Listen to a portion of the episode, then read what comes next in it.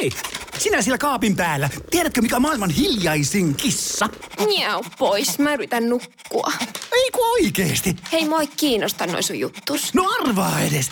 No se ole varmaan minä. Ei. Maailman hiljaisin kissa on mauton. Juokse nyt vaikka kaivaa niitä sun luita. Luita? Missä? Ulkona? Joo! Peten koiratarvike. Nopea, luotettava ja kotimainen lemmikkitarvikekauppa. Petenkoiratarvike.com Jos mä olisin sarjamurhaaja ja tappasin pelkästään prostituoituja. Ja sä hautaisit ne sun takapihalle. Niin, ja sit se olisi mun huoropuutarha. Moi, me ollaan Justina ja Paulina ja tää on Huoropuutarha. Moi, ja koska meillä on molemmilla aika paljon muistiinpanoja tähän jaksoon, niin eiköhän mennä suoraan asiaan. Mm-hmm. Et tota, mulla on pitkästä aikaa kotimainen juttu. Meillä ei ole ollut nyt aika moneen jaksoon. Ei niin. Mulla on nimittäin Antti Hanhivaaran katoaminen. Ja mä katsoin tätä varten Ylen kadonneet-sarjan jakson tästä Antista. Se on vuodelta 2008 muistaakseni. Ja sitten aika paljon mun muistinpanoista on siitä. Mutta sitten mä yritin myös päivittää kaikkea, koska tästä on tullut niinku uudempia artikkeleita. Ja No siis pitää ehkä varoittaa sille etukäteen, että tämä on tosi turhauttava juttu. Että tästä jää niin paljon kysymyksiä auki, mutta No. no sitten me voidaan spekuloida niitä tässä lopuksi.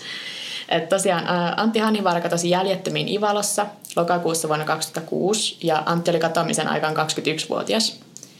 Ja tapahtumat alkaa ää, 14. päivä lokakuuta 2006, kun Antti viettää iltaa kaverinsa kanssa Antin asunnolla siellä Ivalossa. Ja tämän kaverin nimeksi sanottiin kadonneet jaksossa Jaakko, niin mäkin nyt käytän sitä Jaakko-nimeä. Mä en tiedä, onko se oikea, koska mä en tiedä, onko niinku tuommoisissa suomalaisissa sarjoissa, niin keksiikö ne niille niinku aliaksia. Niin. No mutta on se ainakin selkeämpää, kuin puhuu vaan koko ajan kaverista. Niin, niin se kaveri nyt on Jaakko, joka on täällä kämpillä. Ihan just selvyyden vuoksi. Ja kuitenkin on perjantai-ilta ja niillä pojilla on vähän tylsää ja ne on silleen, että no mitäs keksitään. Ja kello on aika paljon, on melkein keskiyö. Mutta sitten ne päättää lähteä kotibileisiin 140 kilometrin päähän Karikasniemelle. Mikä kuulostaa Perus ihan- Lappi. Joo, silleen, siis kaikki nämä etäisyydet, mitä tulee, niin nämä ole, siis tulee olemaan tosi hurjia, mutta nämä on pieniä paikkakuntia Lapissa, niin ne etäisyydet vähän on mitä on. Mm.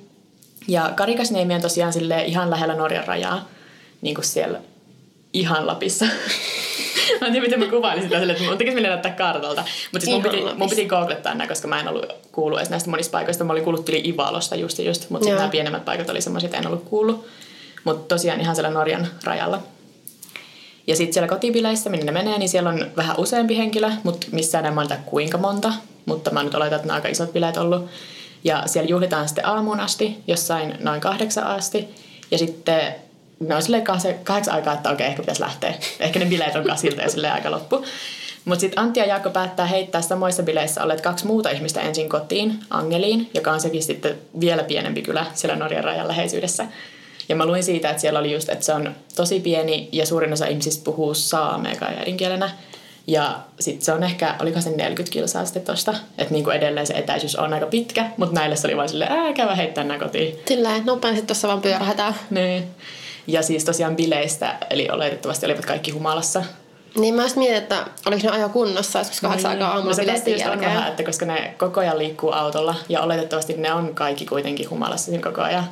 Mut, Tai ne on silleen, okei, okay, täällä on niinku niin tyhjiä nämä tiet, tiet ja nämä niinku semmoista, ei kukaan täällä niinku mitenkään niin, no koska kello on partioi, että ajatellaanko me humalasta tai kyllä kyl, kyl me osataan. Joo, no sitä mäkin just ajattelin, että jos ne tietää, koska siis mullakin on tuttuja, jotka asuu pienissä kylissä, niin se just on, että koska ne tietää, että se poliisi ei kerkeä tulla, vaikka joku soittaisi niistä. Mm. Koska niin, jos se tulee jostain isommasta kaupungista kaukaa, niin ne ei kerkeä tulla paikalle. Niin. Ja kun mä se- oikeasti mä tiedän semmoisia ihmisiä, jotka on sillä, että kyllä mä voin ihan hyvin ajaa pienessä humalassa. Että Niin. mä ajan ihan loistavasti. Ja sit, Makaa. joo. Mutta no, ollaan tosiaan jo aamun puolella ihan reilusti, kun ne pääsee sinne kavereiden kämpille. Mutta sitten ne Antti ja ystävät päättää jatkaa juhlimista vielä parin tunnin ajan sitten siellä. Mä en tiedä, onko se niinku jonkun näistä asunto vai mökki, mutta jossakin niinku yksityisessä tilassa sitten siellä Angelissa. Ja sitten vähän yhdeksän jälkeen Antti päättää, että se haluaa lähteä nyt kotiin ja se kävelee autolle. Se Antin kaveri Jaakko kuulee, kun auto käynnistyy, mutta jostain syystä ei kiirehdi pihalle, vaan jää niinku, en mä tiedä, juomaan kallisan loppuun tai jotain. Joten Antti lähtee ajamaan yksin. Ja tämä on semmoinen, mitä ne omaiset pitää outona käytöksenä. Että ei kuulemma olisi ollen, niinku, ollenkaan Antin tapasta hylätä se kaveri sinne tietäen, että sillä ei ole mitään kyytiä sieltä kotiin. Että ehkä siellä mökillä oli jotain riitaa, mm. mutta kukaan niistä last, niinku, paikalla olijoista ei halua puhua siitä. mikä viittaa vielä enemmän siihen, että siellä ehkä jotain riitaa. Niin, ainakin jotakin outoa siellä on tapahtunut. Niin. Jaakko sitten yrittää soittaa Antille, mutta puhelimeen ei vastata. Ja Jaakko lähtee kävelemään yksinään tien pieltä, mikä on taas outo päätös. Mutta ehkä se oletti, että jos se Antti niinku aina pelottelee sitä ja ajaa vaan johonkin nurkan taakse, silleen, että no mä nyt lähden sitten ilman sua ja ajan mm. nurkan taakse tai jotain, niin se lähtee kävelemään. Ja Antti Autosta on tältä ajanjaksolta havainto, koska vapaalla oleva rajavartioston työntekijä, se näkee ensin sen auton, kun se ohittaa tämän työntekijän auton, ja sitten myöhemmin se näkee sen Antti auton pysähtyneen tien varteen. Ja kun se näkee sen auton pysähtyneen, niin se itsekin pysähtyy ja käy juttelemassa sille kuskille, koska tämä kuskille ei ajanut ylinopeutta ja ollut ehkä päihtyneenä, että vähän ehkä sille huolimattomasti ajanut sitä autoa. Joo. Ja sitten tässä havainnossa on kuitenkin se ongelma, että tämä rajavartiosta äijä tai sen kyydissä olleet kaksi ihmistä, niin ne ei pysty kukaan vahvistamaan, että oliko se auton kuski Antti Hanhivaara. Se oli sen auto, mutta kukaan niistä ei oikein osannut sille ulkonäöltä tunnistaa, että oliko se Antti, joka ajoi sitä. Miten ne ei...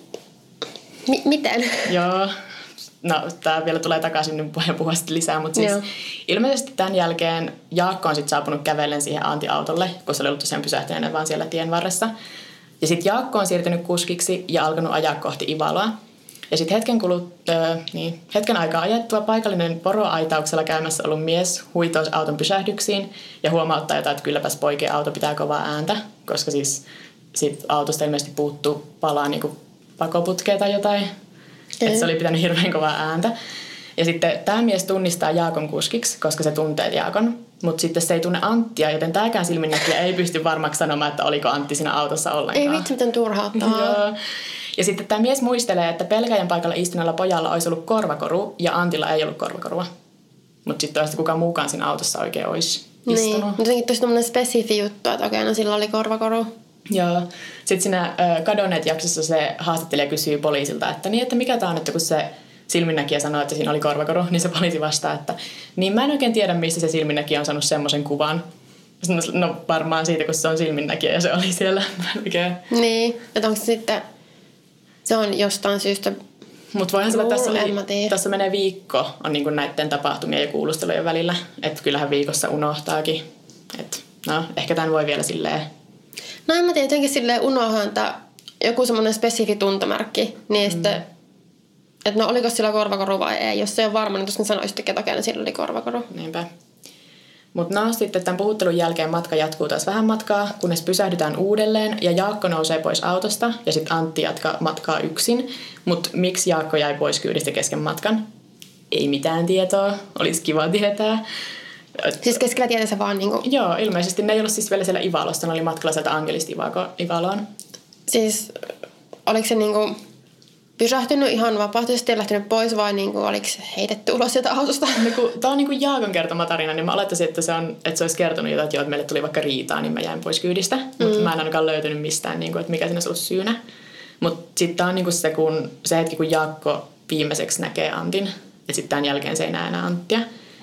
Mutta sitten tota, vähän ennen kymmentä se aiemmin pojille jutellut poroaitauksella ollut mies lähtee ajamaan kotiin ja näkee ensin Jaakon kävelemässä tienreunassa ja sitten matkaa jatkettuaan Antin auton hylättynä tien varteen, mutta Anttia ei näe siinä missään.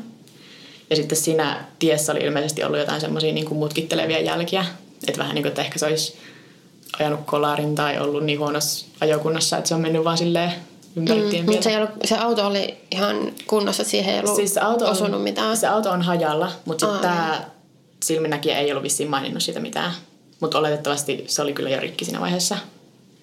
Ja sitten noin 11 aikaan kaksi lähistöllä metsänhakkuu töissä ollutta miestä näkee nuoren miehen kävelemässä kädet taskussa metsän reunaan. Mutta nämäkään miehet ei ole varmoja, että oliko nuori mies Antti Hanhivaara, koska ne vaatteet oli niin semmoiset vissiin geneeriset, että niitä ei pystytty niin oikein tunnistamaan.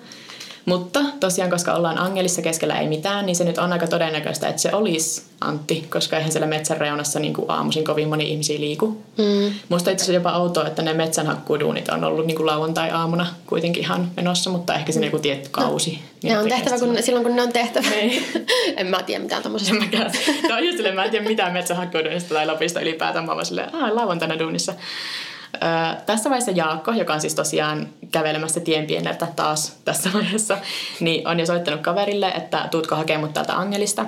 Ja sitten kello 11.30... Menikö se sitten tuossa vielä sen hylätyn auto ohi? Öö, ei. Se oli kävelemässä vissiin eri suuntaan. Jostain syystä Jaakko oli kävelemässä takaisin Angelin päin. Ja sitten taas Antti on ajamassa Ivaloon. Okei. Okay. Ehkä, näin mä ymmärsin sen. Mutta tosiaan sitten kello 11.30 se Jaakon kaveri saapuu sinne hakemaan Jaakkoa. Ja Jaakko ja Jaakon kaveri sitten ajaa vielä kertalle ohi siitä, mihin Antti auto on hylätty. Ja näkee sen auton, mutta ei Anttia missään. Ja Jaakko päättelee, että no ehkä Antti oli liian humalassa ajakseen kotiin ja soitti jonkun kyydin sitten siitä. Mutta tämäkin mun mielestä viittaa siihen, että ehkä niillä Jaakolla ja Antilla tulisi jotain riitaa, että ne ei niinku yhdessä olisi alkanut soitella. Tai että Jaakko ei tässä vaiheessa olisi soittanut Antille, että hei sun auto on täällä. Mm. Tai mitään. Että ehkä niillä oli riitaa. Sitten neljä päivää myöhemmin Jaakko alkaa ihmetellä, että mistäköhän se Antti on.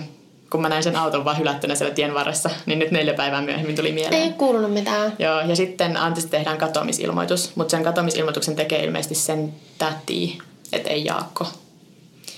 Ja poliisit käy Antti asunnolla ja puhuttelee näitä ystäviä, joiden seurassa se on viimeksi nähty, Jaakko mukaan lukien. Ja koska se auto löytyy hylättynä tienposkesta, eikä Antista ole mitään havaintoja, niin aletaan pitää todennäköisenä, että Antti olisi jossain maastossa, siellä Angelissa, joten siellä järjestetään sitten etsintöjä. Ja todetaan, että Antti autosta oli kaksi rengasta tyhjänä ja se oli muutenkin ilmeisesti vähän hajalla, joten ehkä Antti niin kuin ei pystynyt jatkamaan sillä enää matkaa ja olisi lähtenyt kävelemään. Mutta olisiko se oikeasti lähtenyt vain päämäärättömästi metsään, eikä niin kuin seurannut sitä tien pengertä tai niin kuin tietä Niin. minnekään. Et siinä varmaan on ihan hirveän, kes, jossain keskellä ei mitään kahden kaupungin välillä ihan hirveästi välttämättä mitään niin kuin mihin suuntaan lähtee, tai että lähdet vaan sinne eteenpäin, niin kuin mihin olet menossa sitä yhtä tietä Niin. pitkin, etkä silleen yhtäkkiä vähänkin mettää. Niinpä. Sitten mä toki mietin, että jos se oli vaikka äkäinen sille Jaakolle, niin jos se halunnut lähteä siihen suuntaan, ja sitten sinne Ivalo oli se joku 140 kilsaa, niin sitä nyt ei kävele. Mutta silti jotenkin outoa, että sä lähtisit vaan metsään. Niin. No sitten kun se alue on niinku ihan käsittämättömän iso ja semmoista asuttamatonta metsää, niin nämä etsinnät, mitä järjestettiin, niin se on vähän niin kuin kun etsisi neulaa heinäsuovasta, eikä mm. niin kuin Antti löydy. Ja sitten yhdessä artikkelissa sanotaan, että koska maasto on kuivaa ja avaraa, niin ihmisen jäänteet menisivät siellä jo kahdessa vuodessa sellaiseen kuntoon, ettei niitä enää tunnista ihmisjäänteeksi, mikä kuulostaa mun mielestä kyllä tosi hurjalta. Kriipiä. Koska musta tuntuu, että suuri osa niin kuin ihan vaatemateriaalistakin säilyy pitempään maatumatta niin kuin täysin. Niin entä sitten ihmisen luut? Kuin, mutta Niin. No, Tämä nyt oli vain yksi artikkeli, niin mä en tiedä, onko Joo. se sitten vähän silleen joku... mutta kun onhan tommosia löydetty maastosta niin kuin vaikka kuinka vanhoja. Munkin mielestä, ja siis varsinkin No, siinä mainittiin, että tota, kaksi vuotta olisi mukaan jo semmoinen. Ei se riitä mihinkään. Niin. Ja no siis tässä me oikeastaan sitten päästäänkin nykyhetkeen, että tässä jutussa on niin paljon kaikkea hämärää ja sitten mistään ei oikein tiedetä tarpeeksi, että pystyisi niinku ulkopuolinen silleen tekemään mitään päätöksiä. Että se on tietysti ehkä on sitten niin paljon kaikkea juoruja ja spekulaatiota. Joo. Et poliisi ei ole missään vaiheessa epäillyt, että tähän liittyisi henkirikos, mikä on siis no A ensinnäkin vähän outoa ja B tosi turhauttavaa, niin kuin ihan siinäkin mielessä, että on nyt tosi paljon asioita, joita me ei tiedetä eikä varmaan koskaan saada tietää. Esim. anti-autoa ei koskaan tutkittu kunnolla, se oli vaan siellä tienposkessa, missä kuka tahansa on voinut käydä sitä penkomassa ja kävikin, koska tämä Jaakko oli käynyt keskiviikkona siellä autolla etsimässä Antin puhelinta omien sanojensa mukaan. Ja tämä oli niinku päivää ennen kuin Antista tehtiin katoamisilmoitus. Ja sitten kun Antti äiti oli sitten saapunut katoamisilmoituksen jälkeen sinne, niin se sanoi, että se auto oli ollut erikoisen siisti. Niin sitten kaikkea sillä, että se Jaakko kävi siivoamassa jotain sieltä. Mutta kuka tietää. Niin ja just mä mietin tuossa, kun et ainakaan ilmeisesti niillä ei ollut, ollut sillä Jaakolla Antilla mitään riitaa. Että ainakaan Jaakon sanoi Jaakko tai Jaakko ei puhunut mitään. ainakaan. Just silleen, että se ei halua, vaikka sillä olisi mitään tekemistä sen katoamisen kanssa, niin kuin muuta paitsi niin, että tuli riitaa, niin lähti siksi eri suuntiin tai jotain tämmöistä. Mm. Niin se ei halua sanoa, koska se niin kuin tulisi sitä, se pelkää, että sitä alettaisiin epäillä, että se on tehnyt sille Antille jotain. Niinpä. Vaikka se olisi vaan silleen, että okei, no kävi vaan paska maa, että meillä tuli riitaa, me lähdettiin niin vihasina eri suuntiin ja sitten Niin, ja mä olin äkäinen, niin sitten mä en parin päivää ottanut siihen yhteyttä. niin. Että tavallaan niin sit syyttäisi itsensä siitä. Niin. Tai sitten se on tehnyt Joo, jotain. no tästä on niin paljon kysymyksiä just, että tapahtuiko siellä Angelissa aamulla jotain, minkä takia se Antti lähti ensin yksin sieltä. Ö, ollaanko me varmoja, että Antti edes oli kuskina tai edes kyydissä siinä, koska kukaan niistä silminnäkijöistä ei voi vahvistaa tasa, niin kuin satavarmaksi Mut sitä. kuka se sitten olisi ollut? Niinpä. Ilmeisesti Jaakon veljellä on korvakaru. Sitten, että miksi Jaakko hyppäsi kesken Tuossa matkan vaiheessa, jos mä olisin? Jaakon veli, mä olisin ottanut korvakarun pois. Miksi ne jatkanut yhdessä sinne Ivaloon ja sitten tietty ennen kaikkea, että missä on Antti Hanhivaara, koska sekin, että sitä ei ole ikinä löytynyt. Ja itsemurhaa pidetään aika epätodennäköisenä, koska Antilla oli alkamassa esim. uusi työ maanantaina, sillä oli koira, sillä oli ystäviä, sillä oli tärkeitä asioita elämässä. Toki nämä ei täysin sulle pois mahdollisuutta, mutta silti Jotenkin se mun mielestä tuossa vaikuttaisi vähän niin. Ja sitten silti se, että minnekin se hävisi, miten se hävisi jäljettömiin itsemurhan jälkeen. Niin. Tuossa kadonneet jaksossa Antti alkoholin käyttöä kuvaillaan kohtuulliseksi, koska se ei ollut semmoinen tyyppi, joka ryyppäsi useamman päivän putkeen, mikä silleen on okei. Tässäkin tarinassa jatkaa dokaamista aamu kymmeneen, ajaa sillä autolla silleen. Niin, mutta ei toikaan niinku, en mä nyt halua sanoa, että toi on ihan normaalia, mutta siis ei toi välttämättä ole. 21-vuotiaalla. Niin, Ja tota, tässä on sitten, että kyllähän me tiedetään, että pienellä kylällä, kun nuorilla ei ole hirveästi tekemistä, niin se aika usein voi ikävä kyllä johtaa päihdeongelmiin. Että sitten tavallaan ei ole mikään yllätys, että monet, kun ne kuulee tästä, niin ne automaattisesti alkaa miettiä, että no oliko siellä jotain huumeita, liikkuuko siellä kylällä tai jotain. Ja sitten Antti ilmeisesti oli vähän taloudellisissa vaikeuksissa katoamisen aikaan, ja se oli liikkunut porukassa, jossa päihteet oli sitten ollut suuressakin roolissa. Ja sitten Seiska-lehden mukaan Antti olisi vähän ennen katoamistaan tunnustanut poliisille toimineensa kuskina mökkimurroissa siellä samalla alueella. Eli se olisi vähän niin kuin ollut semmoisessa porukassa, missä periaatteessa joku velkoihin liittynyt vaikka uhkailu tai pahoinpitely voisi mennä liian pitkälle. mutta okei, toi saattaa tapahtua, mutta mitä tapahtuisi yhtäkkiä siellä keskellä jotain, ei mitään, mm. kun olet niinku matkalla kotiin. No se sinne jos jossain keskellä mettää, eikä sitä mitään jälkiä. Ellei, oliko se Jaakko sitten näissä samoissa porukoissa? Öö, no mä en siitä nähnyt mainintaa, mä vaan oletin, että joo. Koska siis yksi teoria Niin. on sitten että yli se, että ö, Antti ei olisi missään välissä ollut siinä autossa siinä välissä, vaan siellä Niin. Angelin mökillä silloin aamulla olisi vaikka tapahtunut joku tämmöinen, että olisi ruvettu selvittelemään vaikka jotain velkoja, ja sitten Antille olisi tapahtunut jotain, ja sitten se autolla ympärissä ajelu ja se Jaakon kävely välillä siellä, niin se olisi vaan ollut sitten jotain, vaikka sitten ruumiin siirtämistä tai jotain, mä en oikein tiedä. Mutta mustakin kaikki toi kuulostaa. Oliko siellä Angelin päässä, tehtiinkö siellä mitään, tutkittiinko siellä sitten? Niillä on juteltu vain niille ihmisille, jotka siellä oli ollut. Joo. Mutta kun sitä ei ole tutkittu henkirikoksena, niin niitä ei ole periaatteessa niinku epäilty ketään. Niin. Että se on ollut vain kuulustelua, että no mitä se on tapahtunut, millaiset bileet teillä oli aamulla. Sitten toinen, mistä liikkuu paljon mukaan sisäpiiritietoa, on se poliisien toimintatapauksessa. Et mä jo aiemmin sanoin siitä, että on harmi, ettei sitä rikosta ole mitenkään otettu tosissaan tai epäilty, olisi tapahtunut rikos. Ja sitten monet sanoo, että poliisi suojelisi jotain tiettyä henkilöä tai henkilöitä tässä. Et koska Antti oli muuttanut vähän etelämpää alun perin, eikä ollut silleen oman kylän poikia, mm. niin että sitten jos tässä olisi vähän semmoinen, että siellä olisi joku tuttu, jota ei haluta silleen laittaa niinku turhan tarkan syyni alle. Mutta enhän mä tiedä tästä tarpeeksi, mä voisin oikeasti sanoa, että näin on tapahtunut. Niin, varmasti kun on kyse tämmöisestä tosi pienistä paikkakunnista, niin siellä kyllä joku tietää, joku on kännissä jotakin sanonut. Niin, ja sitten vähän tota- kun kaikki tuntee kaikki, niin, niin onhan se vähän ikävääkin ruveta tutkimaan sitä omaa yhteisöä siinä Niin, mielessä. ja ne on just varmaan silleen snitches, get stitches, on silleen, ei voi kertoa niinku.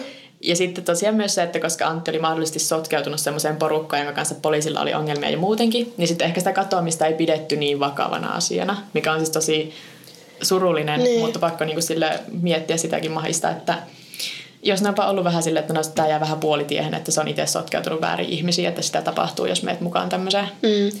Ja sitten Antti Omaista on tehnyt kanteluita poliisin toiminnasta ja varsinkin tuosta tutkinnanjohtajasta on tehty kantelu, että se oli ilmeisesti vähän painostanut niin kuin hakemaan sitä kuolleeksi julistamista ja lopettamaan niin kuin asian penkaminen. Et just tänä vuonna itse asiassa ihan, ei ole varmaan kuin kuukausi, niin on alettu, niin kuin, mä tai en tiedä, onko se nyt julistettu, että Antti on julistettu kuolleeksi vai onko se aloitettu se prosessi niin kuin, tai jotain. Niin, ja mä just mietin, onko siinä joku semmoinen, että joka tapauksessa jonkun ajan päästä. Mun mielestä on sillä, että jonkun omaisen pitää aloittaa niin kuin se ja Joo. valmistaa tai niin Joo, mä en tiedä, miten se, niin joo, mä just mietin, miten se menee, että Koska se aikajana on joku, että yli kaksi vuotta katoamisen jälkeen ja aletaan, niin kuin, että sä voit jo silloin alkaa hakea sitä. Mutta sitten tässäkin on mennyt 11 vuotta nyt. Mm. Että se on joku vähän sille, että joku niistä omaisista pitää laittaa se liikkeelle kai. Mutta siis kaikki tämä on vain spekulointia ja kuulopuheita ja sille oikeastaan ainut, mistä mulla on vahva mielipide, on se, että joku tietää jotakin, mitä ei kerro. Ja niin kuin, just vaikka Niin, ne, jotka oli silloin aamulla siellä juhlissa, koska Niin. ne ei kerro, mikä se riita on. Tai ehkä Jaakko, luultavasti Jaakko tietää jotain, mitä se ei kerro. Muista se niin kuin on ihan selkeä tässä tarinassa. No ihan selkeästi, koska se kumminkin on ehkä mahdollisesti, jos se on ollut siellä autossa sen Antin kanssa, niin totta kai se tietää, että mistä ne vaikka jutteli, oliko ne riitaa Niin. vai ei. Tai varsinkin, jos se ei ole ollut sen Antin kanssa siellä autossa edes, vaan siellä on ollut sen veli tai joku muu. Joo, ja siis juttua tutkineiden poliisien virallinen mielipide asiasta on, että Jaakon todistuksessa ei ole mitään epäilyttävää tai selkeää tahallista harhaanjohtamista, mutta hirveästihan siinä on sellaisia aukkoja, että onko se Niin. vasta, että niitä ei ole kerrottu medialle tai jotain. Sekin tietysti voi olla. Mm. Ja siis toki mä oon monissa samankaltaisissa keisseissä mä oon vaan sanonut, että no se helpoin ja sen takia todennäköisesti on, että ihminen tekee kännissä typerän päätöksen ja kävelee metsään lokakuussa. Ensilumikin oli jo tullut Lapissa, eli sillä on oikeasti ollut kylmä. Mm. Ja sitten kuolee luonnonarmoilla ja niin. jäänteitä vain, niinku koska ihan, se on niin iso alue. Niin, ihan niinku keskellä mettää, keskellä ei mitään. Mm. Niin sitten kun mä niin monessa muussa tapauksessa on silleen, että tämä on se todennäköisin, niin, niin pakko mun on tässäkin ehkä uskoa se. Mutta jotenkin tässä on niin paljon semmoista, että mä haluaisin tarkemman aikajanan. Mä haluaisin kuulla, mitä niissä poliisihaastatteluissa on oikeasti sanottu ja kaikkea semmoista. Lähdetään selvittää tätä loppia. Kuka mut, lähtee kuskiksi? Jep. Mutta kyllä tätä monet semmoiset oman elämänsä salapoliisit selvittää. Että Antin katoamisesta on nyt 11 vuotta, mutta netissä käydään tosi kiivasta keskustelua aiheesta. Että oikeastaan ihan kaikilla mahdollisilla keskustelupalstoilla, kun googlettaa, niin löytää. Ja on tässä semmoinen oikeakin kehitys tapahtunut, että viime vuoden loppupuolella poliisi sai uuden vihjeen katoamiseen liittyen. Hmm. Että Antti omaiset oli järjestänyt etsinnän siellä alueella, mutta niitä etsijöitä häirittiin ja uhkailtiin. MTV3-uutisten mukaan etsinnässä mukana ollut koiraohjaaja oli saanut tuntemattomasta numerossa viesin, että jätä Karikasniemi rauhaan. Wow. Ja sitten pian tämän, kun tästä sitten uutisoitiin, niin pian sen jälkeen poliisi sai uuden vihjeen asian liittyen. Ei tiedetä minkälaisen vihjeen, mutta sitten ajoituksen perusteella voisi arvata, että jotain sitten katoamispaikasta. Et voihan mm. se olla mm. periaatteessa se vaikka, että mä tiedän missä se on ja se ei ole Karikasniemellä. Et jos se, koska voihan se, ei se tarkoita, että se on just siellä. Mutta se voi olla, että joku siellä taas tietää jotain, mitä ei kerro. On toi niin ihan tosi epäilyttävää, että saa tommosia viestejä, että hei. Niin, mutta ne on vissiin joutunut sitten vähän riitoihin siellä jostenkin takia, että koska kaikki tuntee kaikki, niin sitten nyt nämä antiomaiset on silleen äm, joutunut sitten riitoihin ehkä niiden muiden paikallisten kanssa siitä. Niin, mikä on myös tosi surullista, koska nämä vaan haluaa niinku etsiä mm. niiden poika, niiden perheenjäsentä. Niinpä. Koska niinku ne ei tiedä yhtään, mitä sillä on tapahtunut. Ja. Joo. Mutta varmaan tos, siis todennäköisesti ei ole hengissä. Niin, en mäkään Mutta usko. että mitä sitten on tapahtunut tietysti. Jep. Ja siis jos haluaa lukea lisää Ville- ja salaliittoteoreita, niin mm-hmm. niitä kyllä löytyy. Että se murha-infon tälle tapaukselle omistettu ketju on niinku ihan tosi villiä luettavaa. Ja ilmeisesti Facebookissakin on jotain keskustelua jossain, missä niinku, no siis se on kaikki vaan spekulointia, niin mä en sitten ottanut niitä mukaan tähän, koska... Mm. Siis voisin tästä spekuloida niin loputtomiin ja miettiä niin, ja keksiä kaikkea. Ja sitten kun kyllähän periaatteessa niin kuin, siis ihmisten nimetkin on ihan niin kuin julkisesti esillä joka paikassa, mutta mä nyt jätin nekin pois, koska semmoinen turha syyttely on kyllä niin kuin, mm-hmm. koska enhän mä tiedä, mitä siinä on tapahtunut. Niin.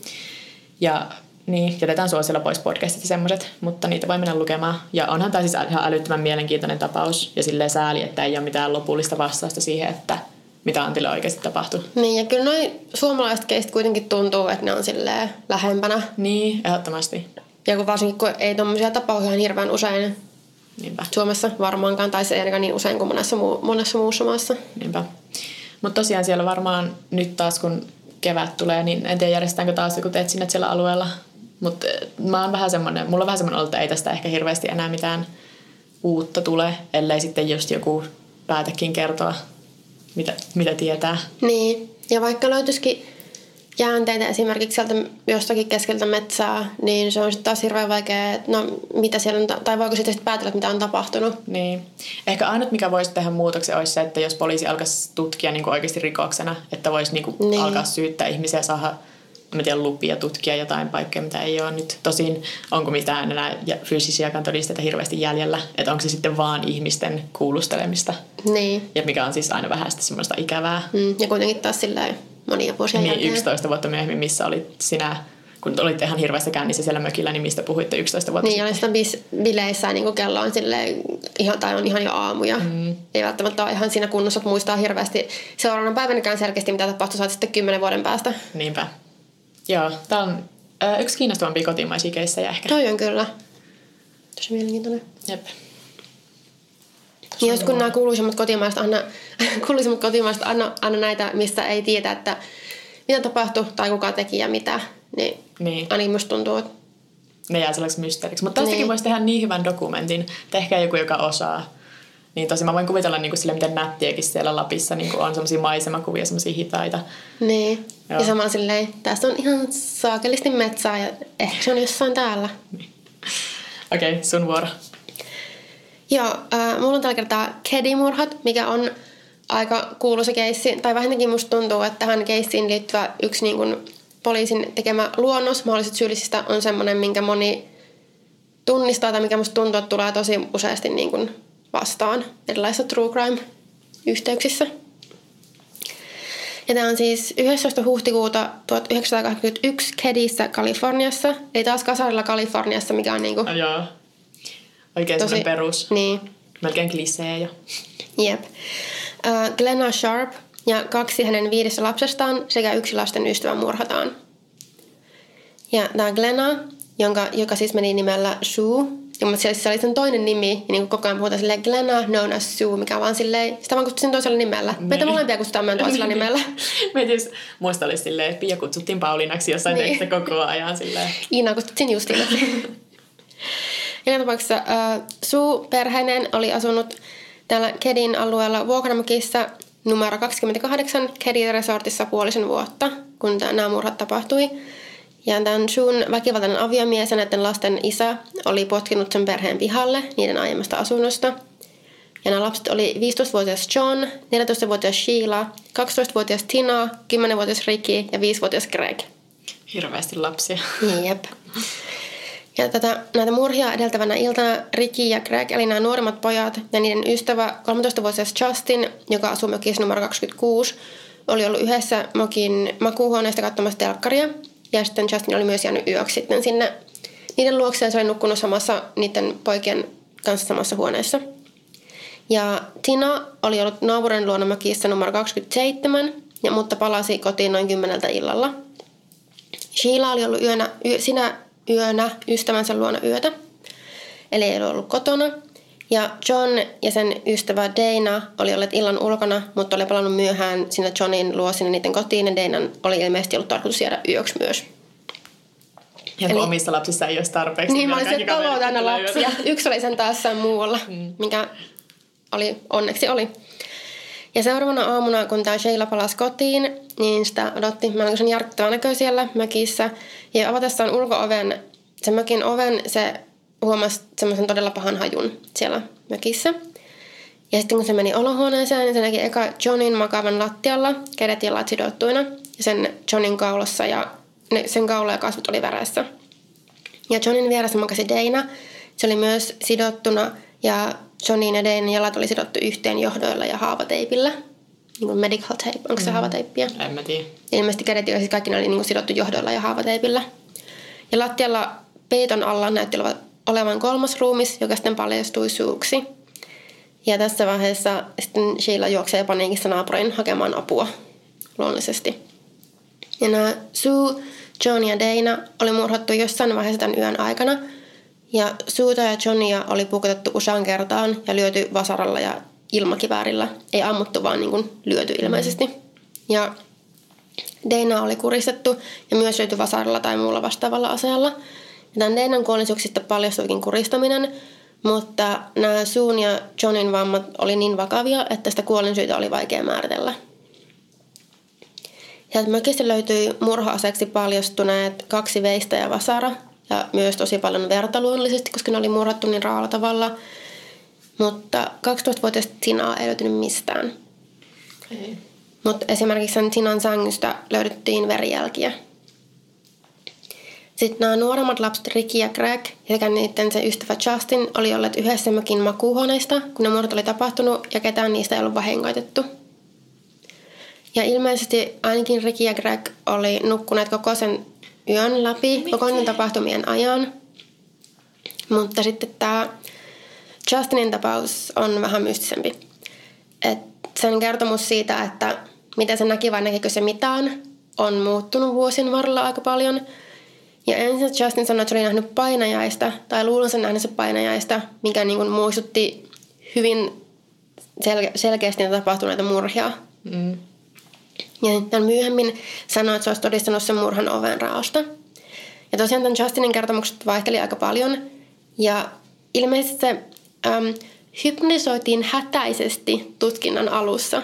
Okei. Tai mä siis se oli, kuvattiin sanalla hurried hyp- hy- hypnosis, ja mä mietin, että mitä ihmettä, Minkä ikäinen tää Justin? siis? 13. Okei, eli ei ihan, ihan mikään pikkulapsi kuitenkaan. Ei, mutta kumminkin vielä ihan niin kuin lapsi. Niin ja ihan ymmärrettävää, että ö, jos näkee jotain kautta tai kuulee että jotain kautta tapahtuu, niin on vaan silleen pysyn paikallani. Tai niinku, että Niin. Mutta mä en oikein ymmärrä tätä hypnoosia. Mutta ehkä se on joku semmoinen sen ajan juttu. Niin, ja sitten taas se oli myös, sillä oli myös myöhemmin tehty valheenpaljastustesti, ja sillä oli taas se ju- juttu oli muuttunut, ja myös se oli hypnotisoitu uudelleen ammattimaisesti, kun se oli ollut jo aikuinen. Okei. Okay. Mutta on kuitenkin epäilty, että se Justin olisi koskenut ainakin yhtä ruumista, koska siinä huoneessa, missä ne pojat nukku, niin sen oven niin kuin kahvassa, siis siellä sisäpuolella oli verta siinä oven kahvassa. Aa, Et sen perusteella ainakin on epäilty, että se olisi koskenut ehkä yhtä niistä ruumiista. joo. Tai mä mietin, että ehkä onko sitten voinut, että yksi niistä tappajista on käynyt siinä huoneessa. Niin. Mä en oikein, ja mun mielestä tää oli vähän epäselvää. Sitten tota, siinä lähistöllä asuva pariskunta kertoi kuulensa naisen kirkumista silloin murhayönä. Ja yhden lähteen mukaan ne ei niinku ajatellut sitä sen enempää, koska lähistöllä oli baari. Niin. Mikä on ok, vaikka siinä olisikin baarin, jos kuulette, kun nainen kirkuu oikeasti niinku lujaa keskellä yötä. Niin, aina se vähän huolestuttavaa, mutta sitten toisaalta kyllähän sitä itsekin kuulee välillä, kun asuu tälleen kerrostalossa, niin välillä kuulostaa sitten, että joku on kuolemaisillaan, sitten kun käy tuosta parsilta katsoo, niin siellä on jotain vaihtereita bilettämässä ja Niin. Joku, joku tämmöinen vaihterijuttu, että ne huutaa aina ihan hirveällä äänellä. Ää, Ja tota, toisen lähteen mukaan se pari meni ulos yrittäen etsiä, että missä ään kuulu, mutta kun ne ei havainneet mitään ihmeellistä, niin ne oli vaan silleen, okei, okay, no. Mutta ei ilmeisesti ollut soittanut poliiseja eikä mun tehnyt mitään. Ja sitten äh, ilmeisesti paikallinen äh, sheriffilaitos tai niin kuin poliisilaitos, mä en oikein tiedä, mutta paikallinen sheriffi oli niin kuin sössinyt tutkimukset heti alussa. No niin. Ja vaikka Sheila ja Justin sanoi heti, että se Tina on kateissa, niin poliisivoimalta meni koko päivä ennen kuin ne raportoi sen asian, että se on kadonnut. Että 12-vuotias tyttö on kadonnut. kiva. Ja tämän tapauksen raportointi on myös peukaloitu sillä tavalla, että näyttää siltä, että se Tinan katoaminen olisi raportoitu heti. Niin, suojelee niinku itteensä siinä. Niin. Ja todennäköisesti tuossa saattoi just mennä ne kriittiset ensimmäiset tunnit sen jälkeen, kun joku on kadonnut, että se olisi voinut vielä löytyä elossa. Jep, varsinkin lasten kanssa. Niin. Että tota, joo, niin ne raportoi sen vasta myöhemmin ja ne ei ollut eka jotenkin ottanut sitä yhtään tosissaan, että, että okei, no joku vielä, puuttuu, ne ei niin ollut tajunnut, kuka se Tina on ja Kiva. ne ei ollut yhtään vissiin ollut mukana tässä hommassa. Ja ilmeisesti raportoimisen jälkeen California Department of Justice siirtyisi tutkimaan tätä tapausta. Ja sitten vähän näistä mahdollisista syyllisistä ja motiiveista. Et alusta alkaen pidettiin todennäköisenä, että ne murhat ei ollut sattumanvaraisia, tai että ne olisi ollut esimerkiksi niin kuin ryöstö, joka olisi sitten mennyt vähän liian pitkälle tai muuta tämmöistä. Ja lisäksi oltiin aika varmoja, että tekijöitä oli useampi kuin yksi, että todennäköisesti kaksi. Ensimmäisenä epäiltiin sun miestä, eli sitten lasten isää, mutta sillä oli alibi ja se oli ollut niin kuin murhien tapahtumien aikaan satojen kilometrien päässä. Okay. Mutta ehkä niin kuin luonnollisesti, jos oli väkivaltainen. Ja, Niin, no siis kyllä mäkin olisin heti ekana mennyt silleen, katsotaan missä se oli. niin. ja seuraavaksi epäilyksi, ja tätä pidetään, näitä pidetään hyvin todennäköisenä syyllisenä, on äh, Martin Smart, Justinin isäpuoli, ja myös hänen ystävänsä John Bobede. Mä en tiedä yhtään, miten tuolla laustaa. Varmaan jotenkin Bobed, en mä tiedä. Ja niitä pidettiin aika todennäköisenä syy- syyllisinä. Tämä Bobede asui Martin Smartin ja sen vaimon, eli Justinin äidin Marilynin luona näiden tapahtumien aikaan. Ja ilmeisesti tämä Martin oli ollut vihainen suulle, koska suu oli puuttunut sen ja Marilynin ongelmallisen avioliittoon. Siis Martin oli myös ollut semmoinen väkivaltainen sitä Marilynia kohtaan. Näillä Bobedellä oli lisäksi pitkä rikosrekisteri ja muun muassa väkivaltarikoksia menneisyydessään. No niin. Mm. Ja tuota, Martin, Marilyn ja Bobede olivat murhia edeltävänä iltana olleet paikallisessa baarissa ja käyneet myös pyytämässä niiden sanojen mukaan suutakin mukaan, mutta se suu oli kieltäytynyt. Ja ne oli mennyt sinne baariin, mutta lähtenyt kuitenkin pian takaisin kotiin. Ja Marilynin, sano, Marilynin sanotaan menneen nukkumaan ja sitten nämä Martin ja Bobede lähti takaisin sinne baariin. Ja sen Martinin sanotaan ollen koko illan aggressiivinen ja valittaneen esimerkiksi vihaisesti baarissa soineesta musiikista useampaan kertaan, jopa jälkeenpäin soittaneen sinne baariin ja valittaneen lisää sitä musiikista. Mä en ymmärrä, mitä sinne musiikista pystyy olemaan niin... Kuinka huonoa se musiikki on ollut. niin. mitä siellä on oikein soitettu. Niin. Ja tota, nämä Martinin ja tämän Bobeden kuulustelu oli niinku yksi iso train wreck. En, ne oli alusta pitäen kertonut tosi ristiriitaisia ja tosi outoja asioita. Ja esimerkiksi tämän Bobeden kertomus erosi siitä, mitä Marinin oli kertonut. Ja siis tämä Bobede valehteli niin kuin suut ja silmät täyteen niin kuin ihan käsittämättömistä asioista. Hmm. Sanoi ollensa esimerkiksi vuosia poliisi, mikä ei ollut totta. Mikä on silleen, tämä on tosi helppo tarkastaa, se ei ollut totta. Niin. Ja sanoi, että Marilyn oli sen niin kuin veljen tai siskon tyttö. Ei ollut totta. Hyvin helppo selvittää. Miksi sä valehtelisit tollasesta? Joo, siis ihan tämmöisiä, ja nämä ei periaatteessa liity tämän, tähän juttuun mitenkään. Tai mä en ymmärrä, että jos se vaikka yritteli peitellä syyllisyyttään, että miten nämä seikat olisi mitenkään vaikuttanut siihen. Mm. Tai niin kuin mitenkään, no en mä tiedä, ehkä sen mielessä se Tai niin. yritti jotakin saavuttaa näillä. Koska siis mä olin vähän silleen, että entä jos se yritti olla, niin kuin, että se esitti olevansa ihan sekopää ja siis se saisi pienemmän rangaistuksen. Mutta niin. sitten toisaalta toi kuulostaa siltä, että se ehkä oli oikein siis vähän sekopää. Niin, mutta kyllä, tämä oli jossakin lähtöisi puhetta, että näillä molemmilla olisi ollut, koska näissä on niin kuin silleen Vietnamin veteraaneja, että olisi ollut, Niin niin joo. ollut PTSD. niin. Mutta tota, ei nyt periaatteessa, jos ne on niin kuin murhannut jonkun, niin ei se sitten, no, Niin. Näin onko se sitten mihinkään suuntaan mitään väliä. Ja tota, on edelleenkin epäselvää, että miksi ja miten niitä miehiä, miehiä kuulustettiin vain kerran, eikä niitä syytetty mistään. Ja ensin ne niin sai, siis tämä Martin heti samana, niin kuin seuraavana päivänä, kun sitä oli kuulusteltu, niin se lähti sieltä paikkakunnalta ja se sai niin kuin lähteä ja ei ollut mitään semmoista, yleensä on silleen, älä lähde kaupungista. Niin, niin. No just. Ja tämä Martin oli lisäksi paikallisen seriffin hyvä ystävä. Että tässäkin saattaa vähän olla semmoista, taas tämmöinen samanlaisuus sun juttu, että ehkä niinku, Mm. tota, poliisi tai seriffi vähän suojeli sitten jotain vanhaa kaveria. Niin ei halua liian tarkasti katsoa siihen vanhaan kaveriin, että onko se Niin. vai ei. Ja lisäksi yksi tosi mun mielestä epäilyttävä yksityiskohta on se, että niissä murhissa oli käytetty ainakin kahta vasaraa. Ja Martin sanoi hukanneensa vasaran vähän ennen murhia. Ja Marilyn sanoi... niin tämmönen perinteinen. Niin. Silleen joo, tässä käytät just semmoista asetta, mikä sulla on. Ah, se just viime viikolla hävisi. Niin, että jos se löytyy ja siinä on verta, niin se en ollut minä. Ja Marilyn sanoi nähneensä niiden talon kellarissa vastaavan vasaran heti murhien jälkeen. No niin. Okei. Okay. Ja nämä Martin ja Bobede muuttivat sitten molemmat aika pian murhien jälkeen pois. Kun siis nämä Martin ja Marilyn erosi heti sen niiden jälkeen. Ja tämä Bobede kuoli 1988 ja Martin 2000.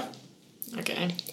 Ja tota, Martin Smartin kuoleman jälkeen sen terapeutti sanoi, että Martin oli tunnustanut suun murhan mm-hmm. sille, mutta eihän tätä tietenkään pysty todistamaan mitenkään. Jos mä sanon, että joo, että se tunnusti sen murhan, mutta toisaalta miksi se, miksi se olisi sitten niin kuin sanonut, että se tunnusti, jos se ei olisi oikeasti tunnustanut? Niin, ja no, jos on todennäköisesti rikollinen, niin on se ihan mahdollista. Niin. Tai kuulostaa siltä, että se oikeasti on ehkä tehnyt sen. Niin Mutta se ei ollut puhunut mitään siitä Johnista tai Deinasta tai Tinasta. No, voihan siinä olla se, että jos tuntee niin hirveätä syyllisyyttä niin kuin lapsen tappamisesta, että ei pysty niin kuin sitä edes tunnustamaan. Niin. Koska kyllähän niin kuin ihmismieli toimii väl- välillä sille oudosti, että sä pystyt tunnustamaan jotain, mutta sitten se joku on niin suuri häpeä, että sitä ei pysty edes terapeutille sanomaan. Niin. Ja tässä suun murhassa motiivina olisi ollut se, että Martin ei pitänyt siitä, että Suu oli kehottanut Marilynia jättämään sen Martinin. Niin. No sitten katon myös toi, että sille, sen omassa mielessä sillä on joku hyvä motiivi sille, mutta Niin. sitten ei ja sitten muille. ehkä, tai ehkä sitten oli se motiivi, että se, niin kuin, tai siis oli tarkoitus tappaa sen suu, mutta sitten kun se talo oli täynnä lapsia. Niin. Ja esimerkiksi on niin mietitty, että jos ne Martin ja niin ehkä Bobede myös oli ollut siellä suun luona silloin vaikka yöllä, kun muut ne lapset nukkuu, mutta John ja Dane oli tullut paikalle kesken kaiken, koska ne oli ollut myöhään illalla jossain. Niin, totta. Mutta joo, palataan tähän Justiniin vielä. Eli tota, valheenpalautuskokeessa se yhdessä vaiheessa myönsi nähneensä murhat. Ja se kertoi heränneensä yöllä ääniin ja nähneen Sean makaavan sohvalla ja kaksi miestä siellä huoneessa. Ja että se kuvaili niitä miehiä, että toisella oli mustat hiukset ja tummat lasit ja toisella ruskeat hiukset ja maiharit. Ja sitten, että John ja Dana olisi tullut kotiin kesken kaiken ja miesten ja poikien välillä olisi syntynyt tappelu, joka olisi johtanut Johnin, Danan ja suun kuolemaan. Ja että Tina olisi kesken kaiken herännyt ja tullut sinne olohuoneeseen kysymään, että mitä täällä tapahtuu. Ja miehet olisivat sitten raahanneet sen Tinan ulos. Ja sitä ei ole selkeän näkynyt. Mm. Mutta mua on vähän epäilty, oliko tässä niinku totta vai ei sen perusteella, että jos ne Martin ja Bobede olisi syyllisiä, koska miksi se Justin ei olisi tunnistanut isäpuoltaan ja miestä, joka asuu niiden luona. Niin. Mun mielestä on todennäköisempää, että se ehkä näki ne sit overraasta ja sitten se oli vaan niin kauhuissaan siitä, että se päätti, että se ei kerro kellekään koskaan. Mm. Tai- Ja näiden, siis näiden Justinin, että mitä se kertoo, minkä näköisinä miehet oli niiden perusteella on siis tehty tämä, se siis niin kuin piirustus niistä mm. miehistä. Ja mun mielestä tuntuu, että se kuva on aika semmoinen niin kuin NS-kuuluisa, tai mikä niin kuin tulee hyppää ensimmäisenä vastaan. Okei, mun pitää ehkä googlettaa se. Niin ehkä Joo, mä luulen, että sä tunnistat sen kuvan sitten. Joo. Mutta joo, sitten 1924, eli kolmisen vuotta murhien jälkeen, noin 50-80 kilometrin päässä siitä murhapaikasta, lähteestä riippuen oli vähän eri tietoa, löydettiin osa ihmisen kalloa. Ja poliisi sitten niin pyytää tietoja ihmiseltä, että tietääkö kukaan tästä tapauksesta mitään. Ja muutaman kuukauden päästä ne saa nimettömän soiton, ja soittaja kertoo, että kallonpala kuuluu kadonneelle Tina Sharpille. Ja alueella tehdään lisää etsintöjä ja lisää kallon osia löydetään ja ne pystytään varmistamaan, että ne kuuluu Tinalle. Mutta se kasetti, jolle se puhelu tallentui, sekä se kopio siitä katoaa mystisesti. Mä ajattelin, että tuhoutuu tulipalossa, mikä on ollut vielä enemmän semmoinen. Joo. Joo, katoaa mystisesti just. just. Sen jutun tutkinta avattiin uudestaan 2013, kun löydettiin todistusaineistoa, jotka oli vaan niin kuin heitetty sivuun alkuperäisissä tutkimuksissa. Ja näistä todisteista löytyi sit muun muassa se alkuperäinen se ää, kasetille tallentunut puhelu. Joo. Ja sitten löydettiin, tämä on mun mielestä tosi mystinen, se löydettiin kirje, jonka Martin oli ilmeisesti kirjoittanut Marilynille, missä se tunnusti ne murhat. Ei niin kuin silleen sanonut, että okei, minä tapoin nämä, mutta jotenkin silleen, että, että nyt mä oon niin kuin tyylin nelinkertaisesti todistanut, että mä, miten paljon mä niin kuin välitän susta. Jotenkin tämmöisellä tosi, Niin, niin. että kyllä se oli ihan selkeää, mutta vaikka se ei sanonut sitä niin kuin silleen ihan suoraan. Mutta nyt Marilyn sanoi, että se ei ole koskaan nähnytkään sitä kirjettä tai saanut sitä. Mutta se tunnisti kuitenkin sen ex-miehensä käsialaan siitä. Okei. Eli niin, no jos se olisi takavarikoitu jotenkin siltä ennen kuin se kerta, kerkesi antaa sen sille Niin, mutta tämäkin taas silleen 2013, eli se on ollut kuolleena jo vaikka kuinka monta Niin. vuotta. Ja sitten tota, ö, 2016 maaliskuussa löydettiin metallinpallistimen avulla vasara, joka vastasi sitä vasaraa, jonka Martin sanoi hukanneensa vähän ennen murhia. Ja mä löysin vain tietoa, että sitä ilmeisesti testattiin niin DNAn varalta, mutta en sitten löytänyt mitään, että mitä tuloksia siitä on tullut. Mm. Ja mä koitin nyt selvitellä, että onko tullut mitään nyt tässä lähiaikoina, tuli viimeisen vuoden aikana mitään uutta tietoa, mutta en ainakaan löytänyt, että edelleenkin tehdään vaan niin kuin juttuja, että tämä murha, tai nämä murhat ovat edelleen selvittämättä. Niin. Että koko juttu on niin kuin mun mielestä aika sekaava vyyhti, johon liittyy niin kuin mahdollisesti poliisin epäpätevyyttä tutkia tätä juttua. Ehkä vähän tämmöisen pienen paikkakunnan niin hyvä veliverkostoa ja kaverinen suojelua. Ja sitten teinepojan tämmöistä epämääräinen lausunto tapahtumista ja ristiriitaisia kertomuksia. Että on tosi tämmöinen sekava juttu, kuka puhuu totta, kuka ei ja mi- mikä se Justinin Niin. Ja siis vähän just tommonen, että on, osuus nyt on, että onko se oikeasti nähnyt jotain vai näkeekö se painajaista vai tota... Niin.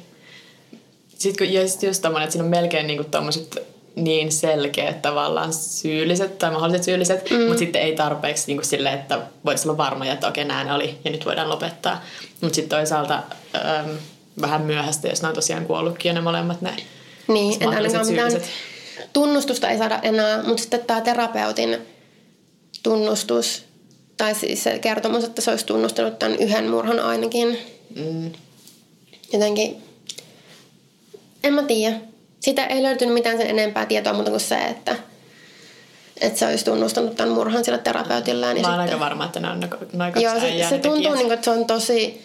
Tuossa on liikaa tommosia, mitkä Niin, ehkä se on just tapahtunut silleen, että no se Martin on ollut sillä suulle vihainen, kun se on käskenyt sitä Marilynia jättämään sen Martinin ja ne on ollut baarissa ja ne on juonut ja ne on ollut humalassa. Ne on mennyt silleen, okei ne asuu muutenkin siinä naap- naapuritalossa, että mennäänpäs nyt vähän juttelemaan ton sun kanssa niin, silleen. vähän silleen uhkailemaan, vaikka sitten se menee Niin. niin. liian pitkälle. Sitten se on eskaloitunut ehkä niinku, vaikka jompikumpi niistä, vaikka Martin on lyönyt esimerkiksi sitä suuta ja se on mennyt tajuttomaksi. Ja sitten vaikka on tullut ne John ja Dana, mm. jotka kumminkin, ne, ne ei kumminkaan ollut ihan pieniä lapsia, ne oli 15 ja 17.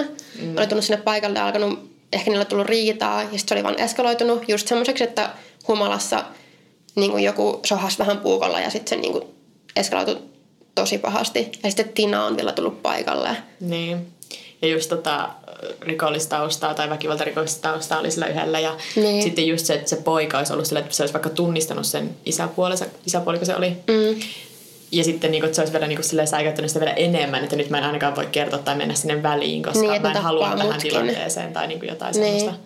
Ja sitten on myös mietitty, että sen takia se Martin olisi tosi niin kuin, todennäköinen syyllinen on, että niille pojille, jotka nukkuivat siellä toisessa huoneessa, niillä ei ollut tehty yhtään mitään. Et muuten esimerkiksi 12-vuotias tyttö oli niin kuin, tapettu ja niin kuin, raahattu pois sieltä ja tapettu. Mm. Mutta ehkä se olisi ollut tosi epäilyttävää, jos esimerkiksi ne Ricky ja Greg olisi tapettu, mutta Justinia ei olisi tapettu, koska se oli sen niin kuin, Niin. Tai sitten just se vaan, että se tiesi, että ne on siellä huoneessa, niin se ei halunnut ollenkaan mennä niin sit sinne just sen takia, että... Niin. Mutta oikein ei se kyllä voi olla ihan semmoinen pelkästään vaan, että no nyt, nyt menen vähän uhkailemaan, niin sitten se eskaloituu, koska ne oli todella pahoja ja todella niin raasti murhattu ja todella niin pahoja ne vammat, mitä niillä sekä niin. tota Justinilla että Suulla oli ja myös sillä Deinalla. Totta. Ja että ne oli sidottu. Että missä vaiheessa sitominen olisi tapahtunut, oliko se niin kuin Niin. ennen vai jälkeen No kuoleman, se- mä en löytänyt sit mitään. No jos se oli vaikka joku ihan psykopaatti se toinen niistä äijistä, ja sitten se oli Niin. vaan silleen, no nyt tämä on minun hetkeni loistaa, ja oli silleen, sidotaan nämä, ja sitten otetaan tämä ja tämä ja tämä. Ja... Niin, tossakin tuntuu, että no se syylliset on tosi selkeät, mutta taas ei voi vedenpitävästi todistaa mitään ja sitten vähän on tommosia Niin, omituisia yksityiskohtia. En, enkä mäkään halua olla se ihminen, joka vaan suoraan on silleen, no niin, nämä ne on juttu taputeltu, niin kuin ilman mitään semmoisia oikeasti niin kuin fyysisiä todisteita ja varmaa niin kuin Niin. todistusta syyllisyydestä, ja ilman mitään oikeudenkäyntiä, niin olla vaan silleen, joo joo, noin ne oli Mm. juttun tässä. Koska ei sekään ikinä ole silleen hyvä mentaliteetti mihinkään. Niin, ja just esimerkiksi se Justin nykyään varmasti se niin kuin tietää enemmän niin, kuin mitä se kertoo. Mutta oikein, että se niin, niin, niin erilaisia oli ne sen kertomukset. Mä ymmärrän sen, että jos niin kuin varsinkin tolleen vielä tosi nuorena näkee jotain tuommoista, todistetaan tuommoista, niin oikeasti, ja varmasti vanhempanakin, sulla on niin paha trauma sitä, että sä niin kuin, siis sä kielät koko tapahtuman. Sä oot sieltä, että ei sitä tapahtunut, tai niin kuin, en mä ole mitenkään tämmöistä todistanut. Mm. Tai sitä ajattelet, että okei, mä näin painajaista. Mutta sen painajainen oli niin selkeästi, sillä oli tapahtunut samoja asioita kuin mitä oikeasti tapahtui. Niin. Et vähän liian niin kuin, todentuntunen paina, tai silleen, niin kuin, tosi tapahtumiin perustuva painajainen, joka tapahtuu just sillä samalla hetkellä. Jep. Joo, aika mielenkiintoinen. Joo. Vaikka ei saatukaan sitten mitään tuomiota lopuksi tai niinku varmuutta. Mm. Joo, oliko tämä tässä? Musta tuntuu, että meillä on ehkä jo jakso kasassa. Eiköhän meillä ole. Joo, eli ne perinteiset tähän loppuun taas. Mä oon pelannut, että mä sanon nämä väärin, koska ne tulee niin automaattisesti. Sähköpostia voi laittaa huoropuutarha.gmail.com tai sitten voi laittaa viestiä Instagramissa tai Twitterissä. Mä oon at Pauliina Kiero. Ja mä oon at Vekepekoni. Ja sitten meillä on podcastilla myös oma Instagram at huoropuutarha. Kiitti, että kuuntelit. Kiitti. Moi moi. Heippa! Hei! Oletko vaikuttavia vaikutusmahdollisuuksia vailla? Vaikuttaja on sähkösoppari, jolla voit vaikuttaa omaan sähkölaskuusi. Jos vaikutuit, aloita vaikuttaminen. Vaasan sähkö.fi kautta vaikuttaja. Sinä siellä kaapin päällä. Tiedätkö, mikä on maailman hiljaisin kissa? Miau pois, mä yritän nukkua. Ei kun oikeesti. Hei, moi kiinnosta noin sun juttus. No arvaa edes. No se ole varmaan minä. Ei. Maailman hiljaisin kissa on mauton. Juokse nyt vaikka kaivaa niitä sun luita. Luita? Missä? Ulkona? Joo! Peten koiratarvike. Nopea, luotettava ja kotimainen lemmikkitarvikekauppa. petenkoiratarvike.com